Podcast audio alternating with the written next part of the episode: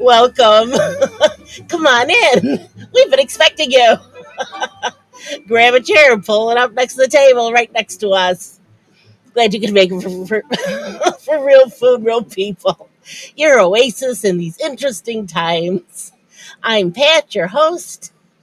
Shay is dry aging somewhere in a meat locker, but she'll be back soon. And this is producer Doug, Hey, not aging in a meat locker no. And today we have a guest, um, brand new to the show and pretty new to us. It is Mr. Greg Rempe, the host of the Barbecue Central Show out of Cleveland, Ohio. Hi, Greg. Hi, thanks for having me. Pleasure to be here, and I'm glad I'm not dry aging in a lo- in a meat locker. Aren't we all?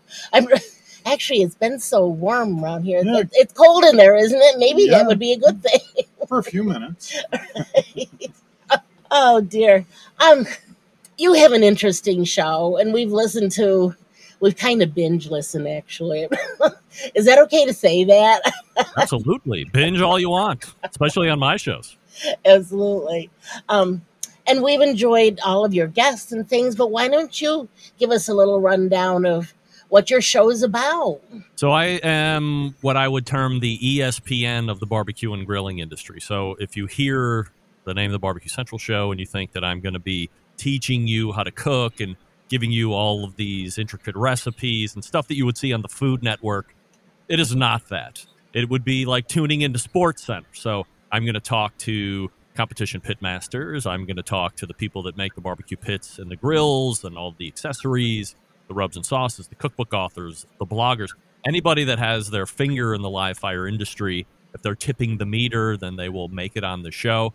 And I try and make a lively show each and every week. We have recurring guests. We have uh, a bunch of new guests uh, also during the course of the year. And then I try to add my subjectively perverse humor to the show. We enjoy it. Thank you. Uh, what platform is your show on? Well, I am on. I'm a multi multi global platform, really. So I have an audio, a live audio feed.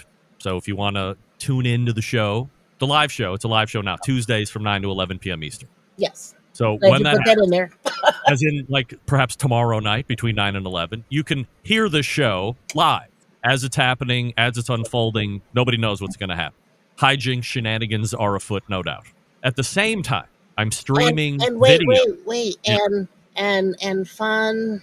fun and frivolity. Yes, so lots of fun and frivolity. i'm live video streaming to youtube to facebook and to twitch. I also have that live audio stream. And then on top of that i'm recording. Now once you end the video at the end of the night that automatically archives on whatever platform you're at. People can have at it. But i'm also recording audibly and then i take the first hour and make that a release on wednesdays. I take the second hour make that a release on thursdays. And because i've been doing it for so long uh, i think 100 and we're now 190 episodes into the best moments of the barbecue central show in 10 minutes or less. So every friday a friend of mine john solberg who i've contracted he's my michigan embedded correspondent by the way he puts together the best of show every week. And uh, next or this coming friday will be 191 episodes. So i think between my show and then the subsequent best of show we have to have two of the five longest running barbecue related podcasts ever and they're really mostly about me which i love Yeah. well, I think that's a great history and an encouragement for people that, you know, maybe it's a tough field when um, they're just getting started because, it, you know, everybody's got a podcast these days. But find your niche. And, you know, that's kind of how I feel about this show is, you know, we're still kind of looking for our niche, but, you know, um, you don't, you know, do, do you and don't be like everyone else. And, you know, the most important part for anybody out there that's listening to real food real people that are sitting alongside the table with us if you think you want to start a podcast and the first few thoughts that follow that are i want to make money i want to get rich i'm going to make a lot of money anything that has to do with money i'm going to do my best right now to talk you out of podcasting um, uh, well, I do have some questions from a few of our listeners. all right that um that maybe you didn't already know, but I'm sure you have gleaned from your guests the answers to these questions. what do you got for us first one? Okay, so um, our friend Peyton says I've heard the long-standing debate about whether charcoal grills are better than gas grills. My question would be which is better, or do both produce equal results? Personally, I tend to like gas grills. I am a long standing subscriber to owning as many different live fire cooking vessels as you are possibly allowed to own, either through economics or a loved one allowing you to own so many. Because why why limit yourself? If you can have a charcoal grill and a gas grill, you now have two units that can cook differently than each other. In a lot of ways, they can cook similarly to each other, but you have two cooking vests. You can do one style of cooking in the charcoal grill, and at the same time, you can do something else in the gas grill if you're entertaining or Yeah. you're having some kind of a get together, or if you're just doing something for you and your loved one, just two people there. You can. There's no reason why you can't use two grills or four grills all at the same time because you can do different things. You can assign them different tasks. So Absolutely. I'm not skirting around the answer here. I have a gas grill.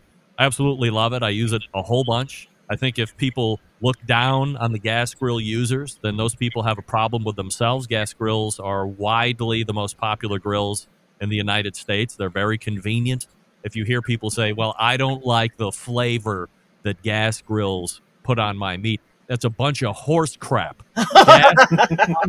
Flavor your meat. That's complete completely false. Don't believe that. Now, charcoal cooking does impart a different flavor Yeah. than you would be able to get from gas grilling. I like it, but I have four ladies in the house, three daughters and a wife, and they're not overly fanatic about the charcoal flavor. So I have to pick my spots on how I'm going to use that cooker. And more times than not, I'll go to gas grill. But again, every grill has its purpose. A kettle cooker or a kettle charcoal grill Mhm. does give you some easier options to go from a high heat grilling vessel to more of a low and slow barbecue type because of how you can work the fuel and the air dampers on the top and bottom. You can also roast at that medium temperature and that 375, 400 degrees. So I call the Weber charcoal kettle grill the gateway drug into barbecue because you can do so many things with it, and you you can just have one unit. But eventually, you'll graduate out of that into multiple units. But it's still like one of the best cookers out there. So Isn't that I how we got started? Yeah. I think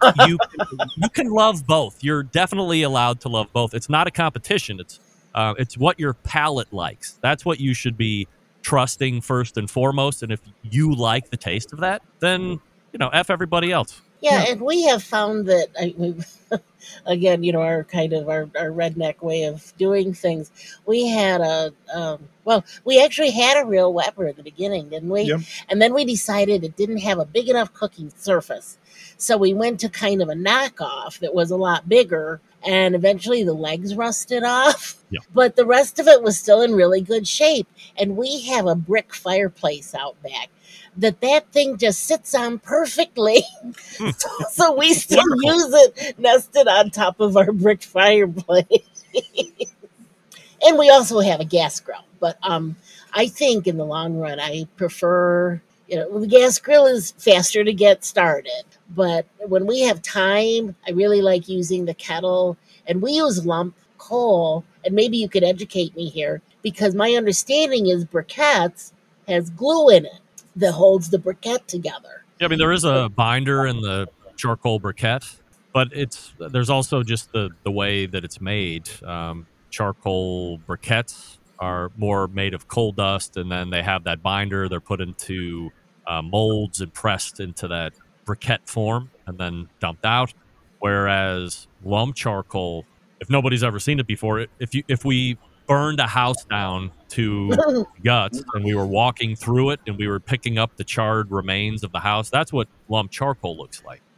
In its essence it's really that's what's happened. They cut down wood splits. They put them in these retorts which is like a big furnace and they cook all the moisture out of them it carbonizes the wood and now you have lump charcoal. So if you're going to ask me to pick a side i can certainly dance around that uh, very tenderly. If i want to do a long cook i will use briquettes because the size is uniform. I know how much heat I'm getting per briquette, and I will use overnight cooks. I almost exclusively use briquettes on something that's only going to be a couple hours or even less, then I'll use lump charcoal because lump charcoal burns much hotter. There's a lot less Oh. ash production than you would get from briquettes.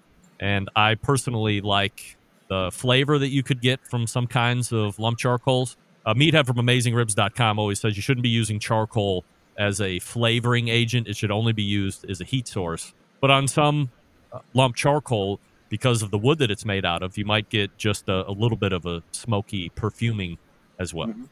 You know, I hadn't thought about that because you know everyone's into their their apple chips or pecan chips or you know hickory chips or whatever that you smoke with. But it never occurred to me to wonder what the what wood the lump charcoal is made out of. Yeah. Yeah, we should like. Yeah, we also have a wood stove. We should just harvest some of the wood out of there when we go dump the ash.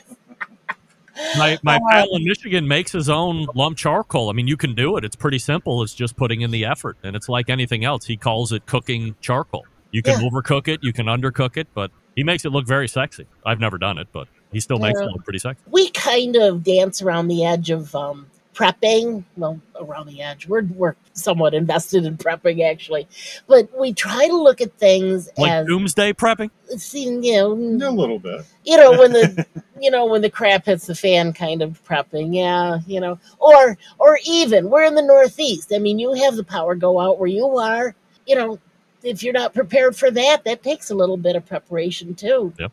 but we kind of look at things like how useful is this when you can't say say a pellet smoker when you can't buy the pellets can you make it work with something that you could forage for you know what i'm saying Uh, the answer is no. no, okay. So we probably won't be buying a, a pellet smoker. Someone might have to give us one. Yeah. there you go.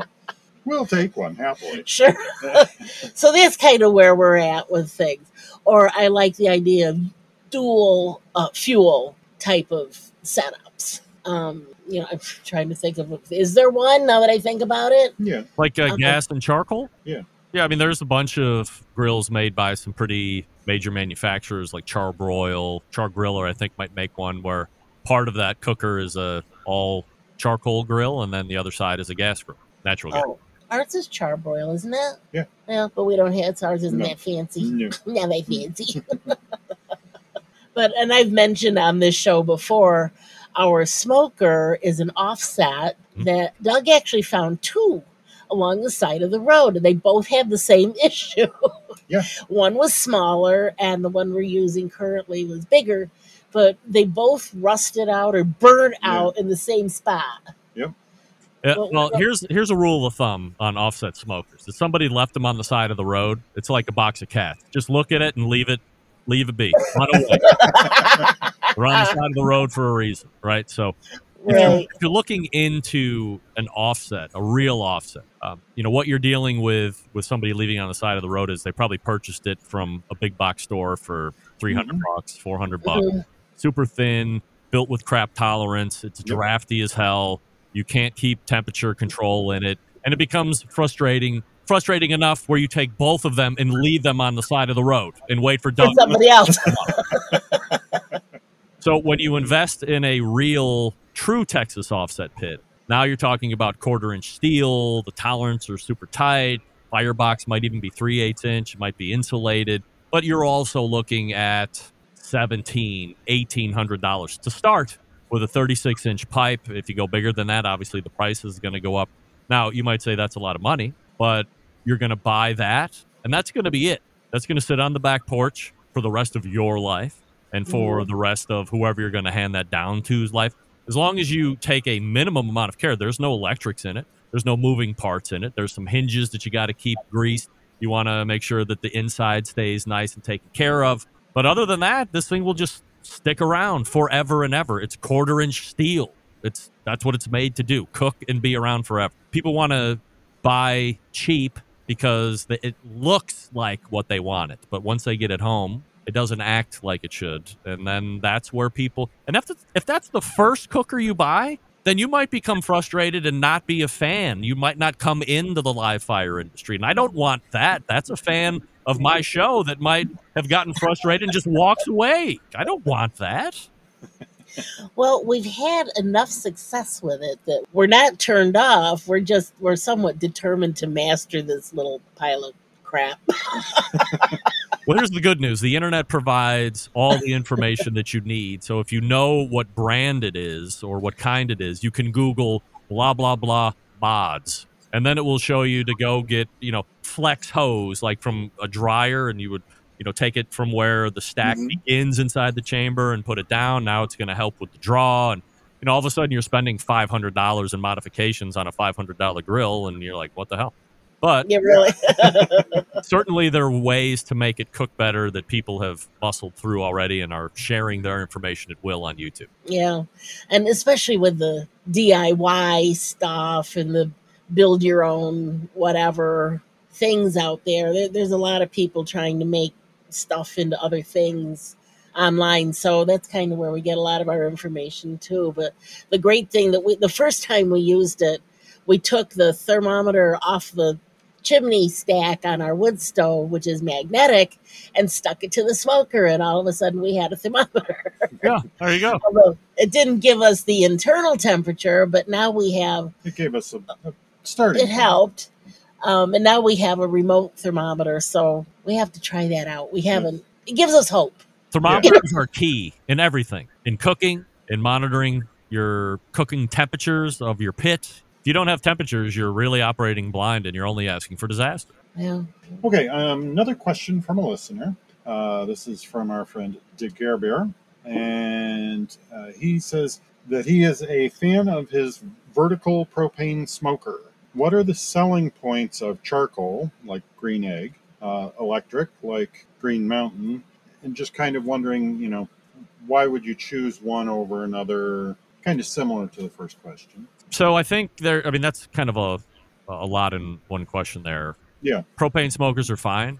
I'm not necessarily a fan myself of propane smokers, but if you have one and it works well for you, then fine. Like we were talking about gas grills and all this other stuff. If it works for you, I'm not here to hate on anybody's particular operation. When you look at a green egg, and that's a different monster. So now we're talking about uh, a it's a charcoal driven device, but it's not charcoal like a Weber Smoky Mountain or a Charbroil bullet style smoker. This is a ceramic cook, and ceramic cookers are going to be more expensive. Uh, big green eggs are always at the top of the price category. You can get a couple different sizes depending on how many people you're going to be cooking for. But the thing that you have to take into account when you're looking at a big green egg is this is two cookers in one. When the ceramics heat up, if you're running low and slow on a load of charcoal, which might only be three or four pounds, if that, you can get 18 hours, 20 hours of burn time out of a load of charcoal because the ceramics heat up, becomes very fuel efficient. It's very miserly as far as the fuel consumption is concerned, so that's good. And high heat cooks, well, that's the other thing. So you can do low and slow really well. That's one style of cooker. That's a smoker. Well, then you can rip open the bottom dampers and the top uh, daisy wheel on the top of that thing and get it up to 800 degrees. And now you're cooking high heat grilling steaks and thinner cuts and dogs and chops and all that other stuff. And uh, you can close it all down right when you're done. And the uh, not the, lack of air will suffocate the coals. Well, you can reuse those again next time. And depending on how you look, cook, how long you cook on that time, you can reuse them again for a third time. So ceramic cookers have a number of benefits that you have to make sure you understand when you're going to buy that cooker because a lot of people get sticker shock and Mhm. within that oh shit moment as they see how much the XL Big Green Egg costs, they run away from it. But they don't realize that that can be two cookers or three cookers in one. You can do pizza in it, you can do everything. You can bake in it, of course. So that's and then when he references the Green Mountain Grill, uh, it's electric, but uh, that's a pellet cooker. So you need the wood pellet Okay. to cook those. You need electricity to cook those. Now you can get electricity in a number of different ways. You can get a, a Lion Energy um, a solar pack thing and, and be as green as you could possibly be when it comes to electric. Bring a car battery and take the clips and flip them onto the battery, run it that way, or you can plug it into the side of the house like normal people would do if that's the only way you have access. Um, they also a- lot of these higher end Green Mountain grills have 12 volt converters, so you can if you were at a parking lot and you have a car, you just stick it into the uh, 12 volt receptacle in your car and you can power that grill and away you go. So there are a number of different ways to get the electricity to that, but you have to have electricity to make it go. and you have to have the wood grade food pellets. And the benefit there is you're getting a what I would call a light smoke flavor. Uh, pellet cookers are notoriously light on smoke. You're not going to get the same kind of smoke profile that you would get on an offset cooker because of the way they burn. But a lot of people don't like heavy smoke, and a pellet cooker is right up those folks' alleys. Give you a little bit of a perfuming, but nothing overwhelming. Okay. And I did not answer that question very well, but those are those are the differences in the cookers. One isn't better. Again, uh, he should keep his ga- or his propane cooker, but buy a Green Mountain grill, and he should buy a big green egg, and he should buy a, a Texas offset if he wants to. That way, he has everything. There you go. And I want to give a little shout out to DeGare Bear because uh, he's the one that tuned us into listening to Malcolm Reed from what is his show? How to Barbecue. barbecue right. Barbecue, how to barbecue right, and we enjoy watching him too. So, so thanks to Gare Bear. we so and and if nothing else, I oh rats, I'll have to save this for the other half. anyway, we're gonna go refill our coffee cups and bring them back to the table, and we're gonna see you on the other side after we listen to our sponsors. So thanks, Greg, for all your information, and we got more questions for you coming right up.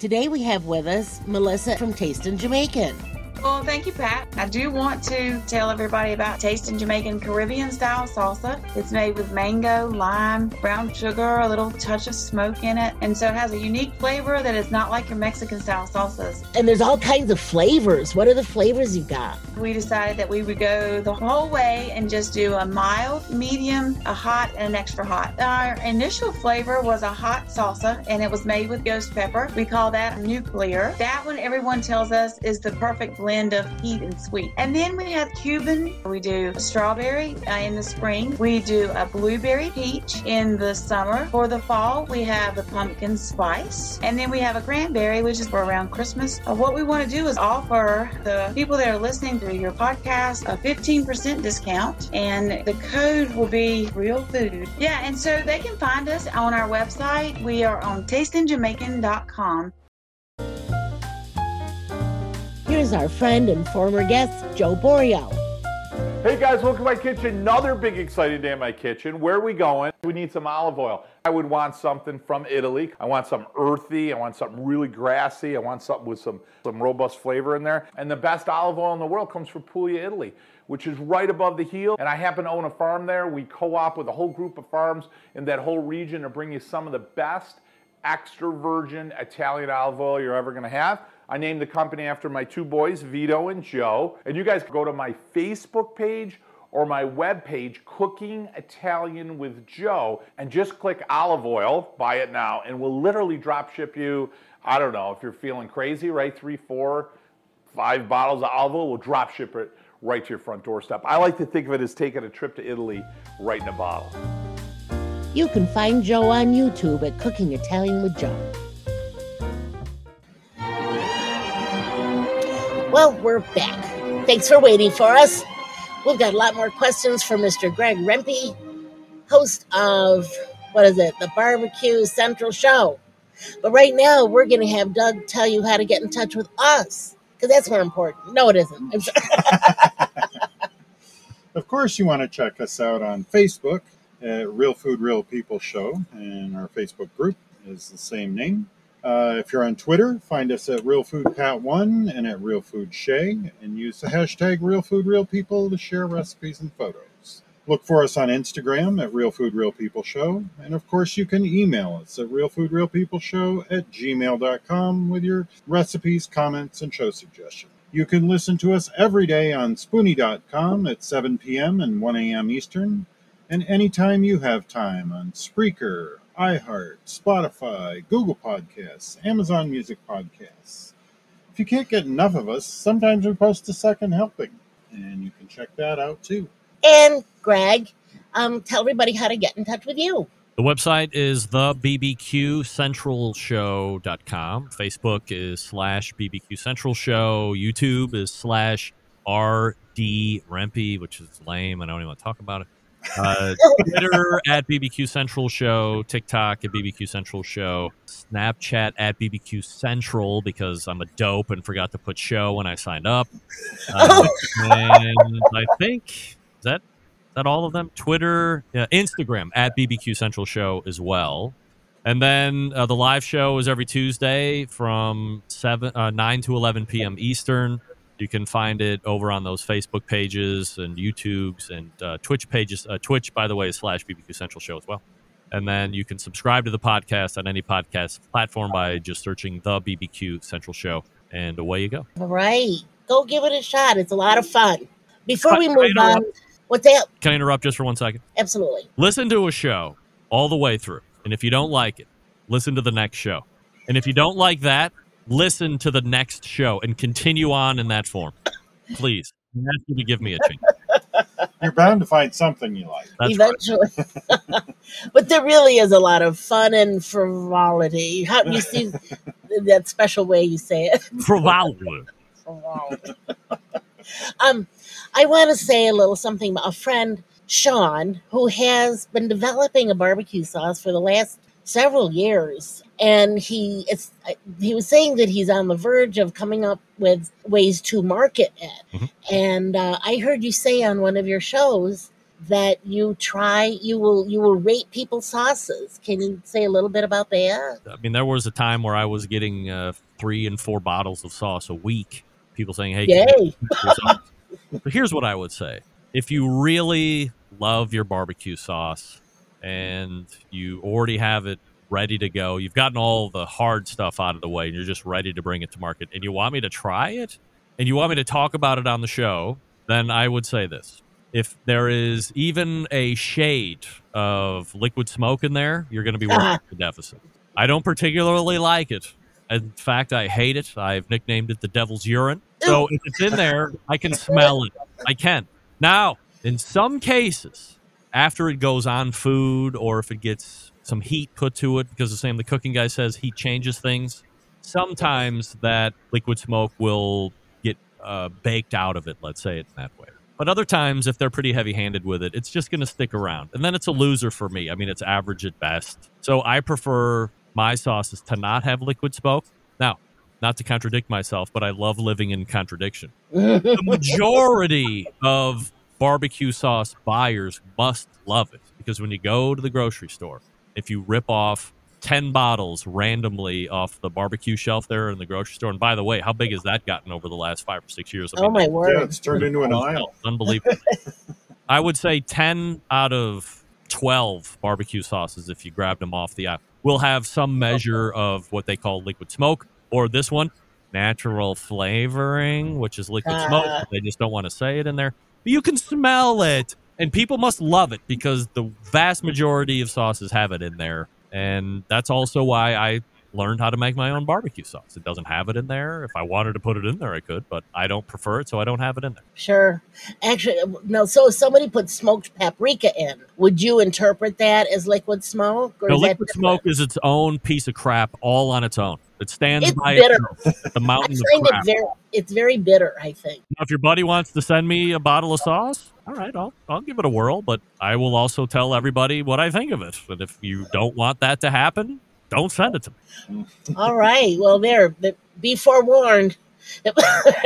so what else do we have to, to ask you? Okay. Our friend Andrew Donaldson, uh, who has been on the show uh, recently and is the uh, kind of the curator of uh, hashtag Twitter Supper Club, asks How has technology in you know, the uh, barbecue world uh, changed things for the average home cooker uh, in recent years? Well, I think the American way is to try and not have to learn anything or have somebody else do it for you. And technology has helped in an incredible way to the point at this stage you have Weber, who just recently went public alongside of Traeger Grills. I mean, I never thought you would see grill companies go public like that. Um, Yeah. they are really trying to provide equipment, and especially Weber has gone out of their way. Their CEO Chris Scherzinger has gone out of his way as they were going public to say we're trying to automate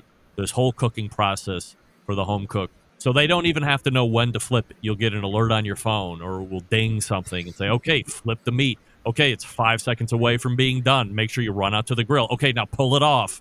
Now let it rest for this long. Okay, now it's at target temperature. Now cut your meat. Now eat it. Chew. Don't forget to Oh swallow. my God. Have a drink of water. that sounds like the RecTec. Yeah, They're- that's what they're trying to accomplish. And that's over the top. Really, where technology has helped is in the thermometering industry. They've made instant read meat thermometers. They've made really accurate thermometers that will give you very quick readings so you can be in and out of the grill or in and out of the barbecue pit much more quickly than you were able to in years past. The technology, as far as Wi Fi, being able to tie into your local area network with remote thermometering, has vastly improved over the last 10 years. So you can be at the grocery store and you can be monitoring the temperature of the meat that's on the barbecue pit, watching it rise. Uh, they make automatic pit temperature control devices. Sponsor my show is called the Barbecue Guru. They created that. You put this little fan at the bottom of your cooker and it will micro pulse the charcoal to keep it stoked. You can set a temperature that you want that pit to run at. And in essence, it's like a electric pit where you would set a thermostatic control, except it's using the live coals in your cooker. And then as the meat starts to ramp up in temperature, if you're not there and it's getting done too quickly, you can either A, adjust the temperature of the pit down so it takes longer to get to that finished temperature, or if it nails the finished temperature, you just put it into hold mode and it will run that cooker at 140 degrees, 150 degrees, keep it above where the nasties will start. You know, food safety, you want to keep it below 40 or above 140. And it's just, again, a nice piece of technology that you didn't have a number of years ago that have advanced the interest just from the general Jane and Joe public in the live fire. Sure. Do you, do you think that that encourages more people to get into barbecuing, or The answer is yes. The answer is also it seems to preclude people's interest of learning how to build and manage a fire. Mm-hmm. And I, I'm See, that's part of the challenge to me. I totally agree. And when I came into this type of scene, there there wasn't the want to just get to setting a temperature and doing it that way.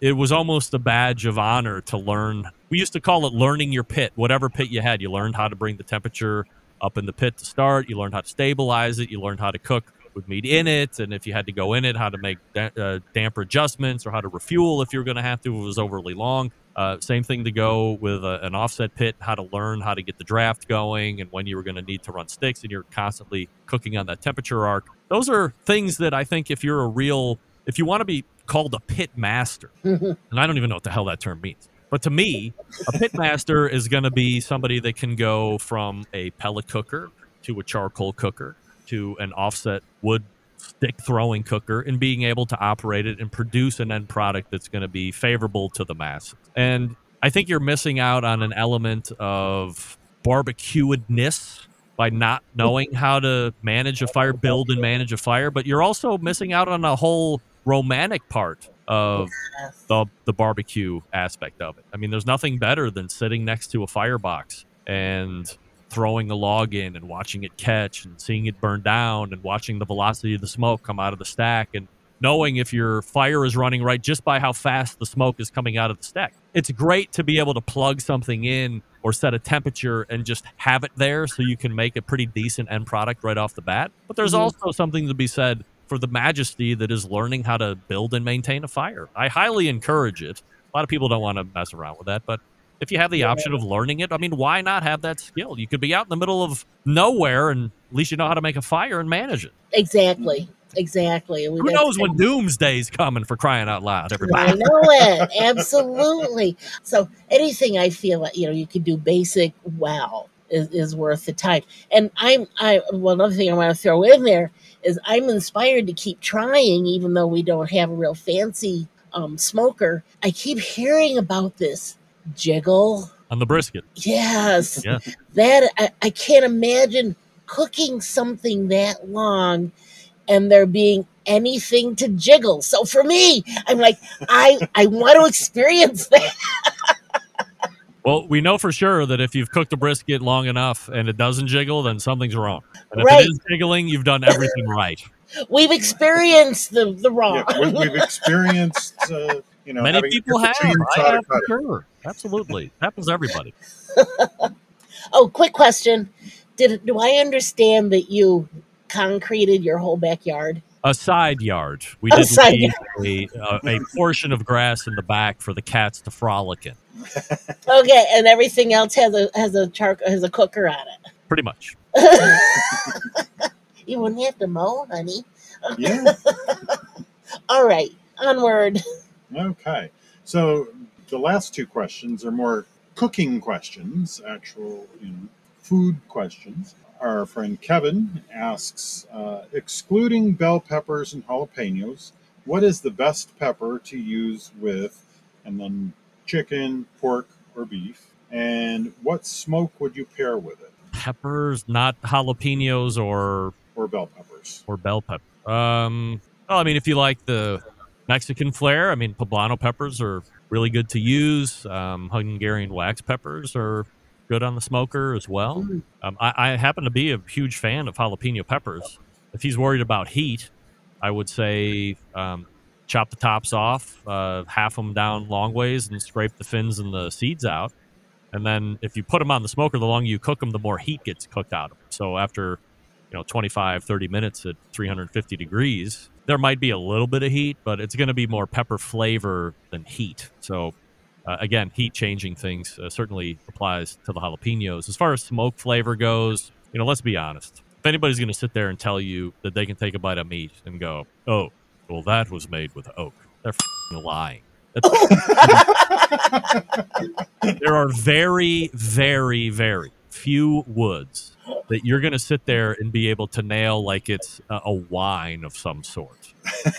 what you're getting is this heavier woods, mesquite, which by the way might be the only wood that people would be able to to know off the palate right away because of how heavy it actually is. Yeah, I hear that's an acquired flavor. I like it with taste. steak. Um, I don't mind it with steak. So I've done it with turkey before too. When I was just in the beginning, because that was the only wood I could find at Home Depot. So I smoked everything with mesquite at that point. But it wasn't too bad. But it goes great with beef. Uh, mesquite is really good. Uh, oak is also a heavier wood. Uh, hickory is also a heavier wood. And then when you get into the lighter woods, so that's going to be more your fruit woods. So uh, you have uh, we use cherry a lot up here. It's indigenous up here in the Ohio area. Also apple, also uh, orange as well. So those are nice lighter woods that are going to go well with you know chicken's a delicate meat. So I don't know if you want to put a thicker or a heavier palated smoke on chicken if you want something a little bit more complementary to the fact that chicken is just more delicate. You know, apple wood is going to be good. Uh, cherry is going to be good as well. Uh, maybe a hickory as well if you want to go a little heavier on that. So those are my recommendations. But don't ever fall for somebody telling you that they can pull a species of wood after having a taste of barbecue. That's total BS. How, where does pecan fall in Oh, your? pecan is uh, probably in the in the middle of that, but widely popular. I just don't have any access to it. Otherwise, I would use. Uh, that's competition wood choice of Really? the best of the best. If they can get their hands on pecan, they will also find people that purvey pecan wood and buy it over the internet. They love it that much. So that is a stalwart competition wood.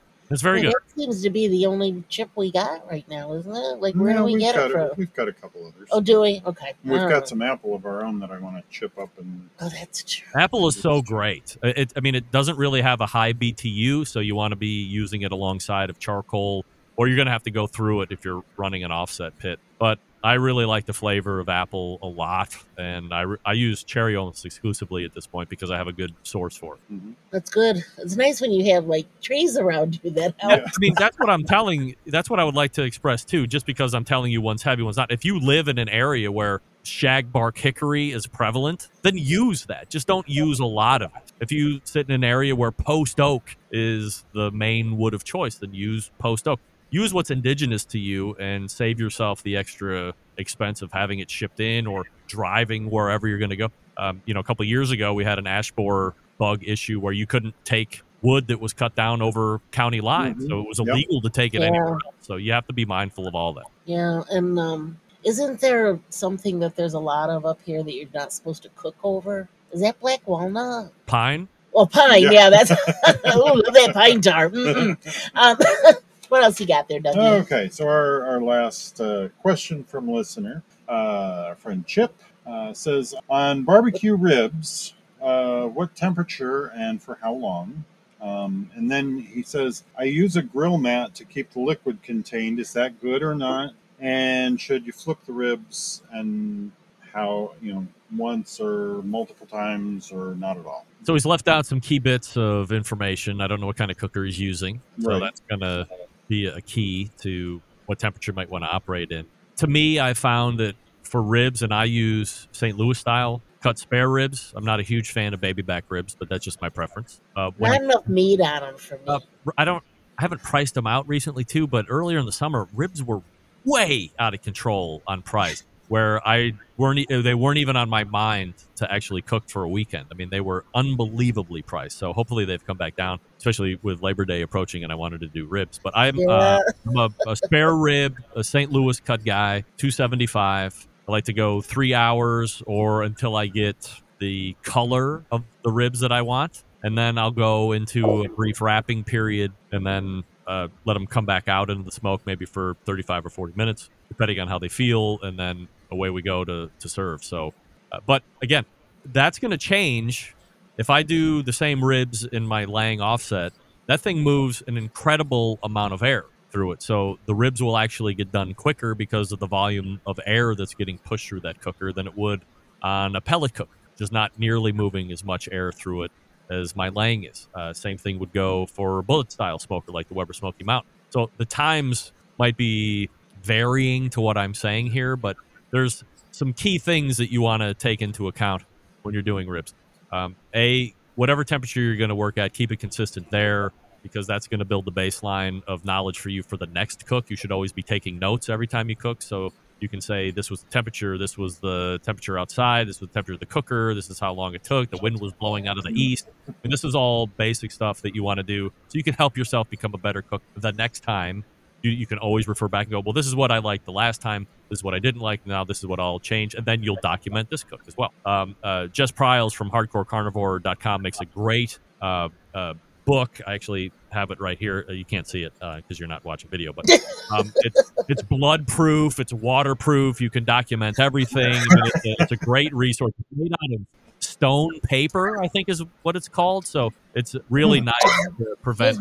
You can get liquids on it of all sorts, evidently, and it's not going to degrade the paper, and you can still write on it. So it's a it's a great uh. Pitmaster's Journal, I think is what she calls it. So that's a, a great pickup. Uh, good for a stocking stuffer coming up for the holidays for all you people. So, um, so be mindful of that. And then uh, I like to work off of a color initially. So there's that popular three, two, one method that you might hear about three hours in the cooker, two hours in the foil, and then one hour back outside of the foil on the cooker to tighten everything up. I find depending on what temperature you're running at, the two hours in the foil can be an extreme amount because what's happening in the foil is the steaming and tenderizing and if you overshoot in the foil uh, you're you basically have meat mush like something that you would get at uh, Damon's or uh, Tony Roma's or you know something along these lines back you know it was just kind of like there was no texture to the meat at all and I don't personally like that a lot of people were convinced that fall off the bone ribs or meat mush was the sign of a perfectly cooked rib Yeah. and uh, to my palate, that's incorrect. I like to. There's a whole different thing we could talk about on that. I'm glad you said that because I don't like falling off the bone mush either. I like tender. I don't like. I have to tug at it. Um, and there's some restaurants that make them like that on purpose. But I like taking a bite from wherever it is on the bone, and all that I've bitten has come off the bone, but the rest stays on. yes. nice and tender. I mean, that's like, to me, that's a perfect rib. It's widely considered to be a perfectly cooked rib on many of the different barbecue scenes and circuits. So that's what I shoot for myself. So I like to go three hours at 275. Uh, usually I get that color. Um, if the rub doesn't come off, if the, everything is kind of set, that bark is kind of set up, then it can go in the foil. I like to go at an hour and then see how it looks after that with the bones kind of pulling back. Take a toothpick, kind of poke around, see how it feels and then I'll take it out of the foil, back on to the cooker, unfoiled, and then I'm looking literally for an internal temperature of 206 to 208 degrees. Okay. You're, So I, I will go internal temperature on my ribs. I didn't used to be like that. Um, I used to like hold and do the bend test, uh, see if it would crack in the middle. Uh, a lot of people like to say a quarter inch of bone pullback from the end of the bones is also a sign. There's a bunch of different signs, but what do we know about science? Uh, it's it's temperature measurement. Uh, so get my temperature gauge out, and once it gets to 206, it's good with me. Then you can wrap them in uh, cellophane or plastic wrap to hold them for another half an hour or so if you need to, and they'll still be just as good. So in your learning days, did you ever have something literally go up in smoke, like you know, a conflagration that Literally up in smoke. literally up in pit barrel smoke? cooker.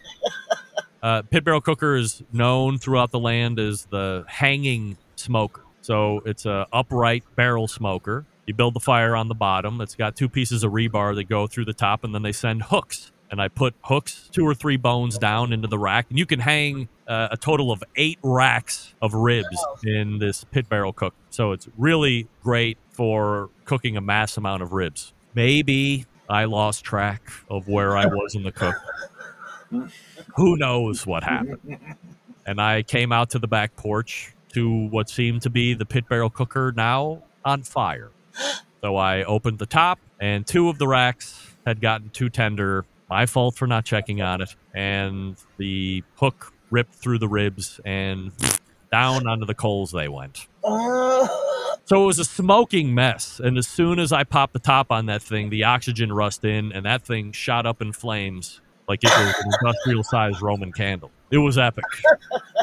It was also a wild waste of six racks of ribs. yeah. Yeah. Oh no! And people from miles around because she flames shooting into the air. But I can tell you that went into my journal for next time ribs on the pit barrel cooker. of what not to do. That's now, right. I've heard of pit barrel uh, smokers, whatever. When Rob Carson had a show on Spoonie, um, what a couple years ago now, and he had one of his advertisers was pit barrel Mhm. smokers, and so you know I was always kind of intrigued by that. We looked them up once, haven't pulled the trigger on it. Also, that's where I heard of Meathead. Um, Goldwyn. Goldwyn. Yeah, he's a big uh, he's a big fan. Just call him Meathead. I mean, Meathead. Anything else, he might take you to task. Yeah, I was, I was okay. I'll be careful. but you know, very engaging. It was a lot of fun. So um, I approve of your guests, and I approve of your your Thank you. advertisers. Hoping.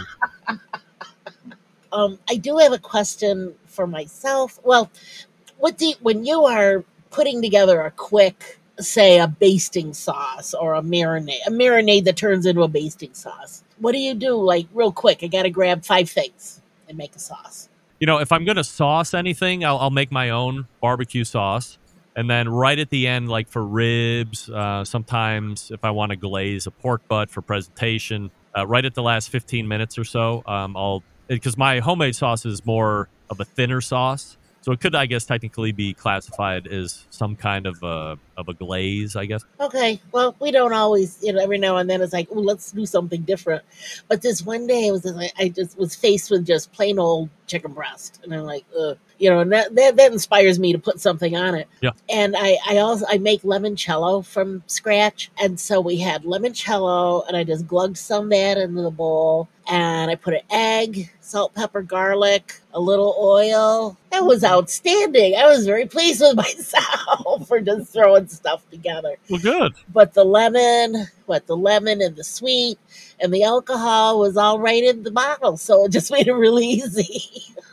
oh, I was going to ask you. So what what is in your um say you, your last minute glaze? Is it, is there a lot of sugar in it? Uh, so it's basically two cups of apple cider vinegar, a cup of ketchup, and then there's garlic, uh, garlic powder, onion powder. There's a half a cup of brown sugar, half a cup of honey, uh, a cup of Ooh, that's water, black pepper, chili powder, and that's what I can remember off the top of my head. Okay, no, So that, nothing that's too nothing too crazy. You should, you know, uh, celery salt. There's celery salt in there too. I love celery salt. sure. Well, that certainly works, and it's you know, it's like well, you're putting candy on. it. yeah, I mean, it's definitely more of a vinegar based sauce. Uh, it's not like sweet Kansas City style thick kind of stuff, which I think is why it also is a good sauce for a lot of different things. Uh, but then it can also work as a glaze as well because it is on the thinner side. Yeah. You know, I'm thinking about sauces. I wanted to bring up that um, I remember your guest from a couple of weeks ago. She had this amazing story in your second half. Uh, of the Jackie Taylor, Jackie Taylor. program. Yes. Um, have you heard of dinosaur barbecue sauce? Yes, I've had him on my show. Oh, you have? Barbecue. Yes. That started about an hour away. You know from I have the number one barbecue show. Of. Oh, there you go. sorry. I'm sorry. but that started about an hour away from us in Syracuse. They kind of started just going out and doing events, and then they put together a restaurant in Syracuse. Yeah. Oh, they Now they've got a few. yeah, and they got known for doing the the food at rendezvous. Yep. Right. So so they what the heck would just you know make a thing out of it. So Right. but that those those are local people. it made me think of that when you had her on. Yeah, it's amazing. You know, just the dinosaur barbecue section of the grocery store is you know several feet long. Oh yeah, very popular. I do like their stuff actually. There's uh and they've they've made so many different sauces since they started out. It was kind of like, oh, and you and who was it? Was it Meathead? You were trying to think of um how many different barbecue sauces there were and like who had heard of open pit. Like back in the seventies, open pit and Kraft Yeah. was were the barbecue sauces you could find in the store. Yeah, think about how bad that was back in the 1970s. You know, as yeah. I've gotten older and done more history searching, I've realized that the mid 70s or the mid 80s were some of the worst times ever on the history of the earth. yeah, well, to a degree, there were things about it. That's for sure. I think, well, these days we might be challenging that, but, um, but the uh, open pit was actually well, since you only had two to choose from, you know, open pit was my go-to sauce, and then I discovered, hey, there's more out there than open pit.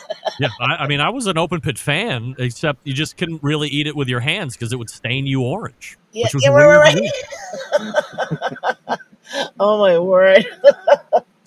um, do you have okay? What does your families love to have you cook for them on the grill or saucy or or side dishes? grill, it's uh, look, I've raised uh, what we would call steak snobs in the world. So, the benefit of this position is getting to have some of the most luxurious meat you can get your hands on, and uh, we'll we'll share it around. The girls have grown up on prime wagyu. A5 Kobe. I mean, it's uh, they've Wow. they've run the gamut. So if you go and get a, a choice steak, all of a sudden they're like, the hell is this? How dare you put this in front of me? And I was like, well, you know, you ladies have really taken it to a different level here, and I you might want to back it down. This is my lifestyle we're living. This isn't your lifestyle that you're living. Yeah, So- they better find them some rich man. Right, you better. Uh, and they like steak on the grill, no doubt about it. Uh, on the barbecue, everybody loves pulled pork. That has been for as long as I've been in it. That was the very first thing that I ever did when I got my Weber Smoky Mountain. That's a lie. I actually did a rack of ribs, and they were horribly average. But after I figured out how to use it, the next thing I did was pulled pork, and it was great. And it's been a mainstay at the house. The girls will love it. They ask me to always have some on hand, easy to vacuum pack, and then just Yep. drop in a hot pan of water and bring it back to life, and it's great. So those are their two favorite things. Yeah, you know, I have found that you really have to try hard to screw up pulled pork. That's very forgiving. Uh, yeah, that's why it works for me. I think. Um, side dishes. What what do, what do they like for side dishes? Uh, we do baked beans. So I'll take the Bush's regular baked beans, drain them, and add a very small, uh, very, very small onion. Uh, to that, uh, some yellow mustard, brown sugar, and then I take Stubb's original barbecue sauce, a bottle of it, and then pour it in there, and then onto the smoker for a handful of hours. If I have every any, any extra barbecue meat, like uh, extra brisket or pulled pork left over, I'll chop it up, throw it in there as well, and uh, that's always a hit. Also, uh, like appetizer slash uh, side dish, we'll do atomic buffalo turds. So you take a whole jalapeno, you cut it in half lengthwise, you scrape out the guts, and then you stuff it either side with a mixture of browned breakfast sausage mixed with Oh, uh, cream cheese, and then you put a piece of bacon around it and onto the cooker at 350 degrees for about 20 minutes till the bacon is done. And I'm telling you right now, if you make 700 of these, all enough. 700 will be gone. You can't make enough. I don't know why it is. I've made 10 before. I've made 50 before. It doesn't matter. Same amount of people will eat them all. Yeah. They're just delicious in every way possible in sauce, outside of sauce, all by themselves. And now you can get as creative as you want. You can stuff them with pulled pork or brisket or just cheese or whatever you want. But that's the winning combination for us. My oldest, who's in college right now, when she comes home to visit, it's always, I don't care what you make as long as you make atomic buffalo turds as well. you know, that's just a little bit um, a little takeoff on what we have found to be hugely successful around here is what do we call them? The um, jalapeno poppers, or but what was it? Oh, armadillo. eggs. armadillo eggs. I've heard that um, the Duck Dynasty people call them, but it's like you said, the jalapeno, the cream cheese, and the bacon. But the addition of sausage in there sounds quite intriguing. I think Oh, we it's need to try that. Very good. Yeah, that's a huge hit around here. We try to do kind of like a, an hors d'oeuvre buffet on Christmas Eve when the guys come home. And oh, but anyway, we always have them. But here we are at the end of the show. You always sneak up on me, Douglas. but anyway, we've really been enjoying Greg Rempe. Go listen to his show because it's great. But we need to remind you to come back to the table, hug your family, hug your friends, and do remember to make every meal a memory. And barbecue too. So always remember to barbecue, right, Greg? That's right. And thanks for having me for crying out loud. Thank you so much. Do come back again.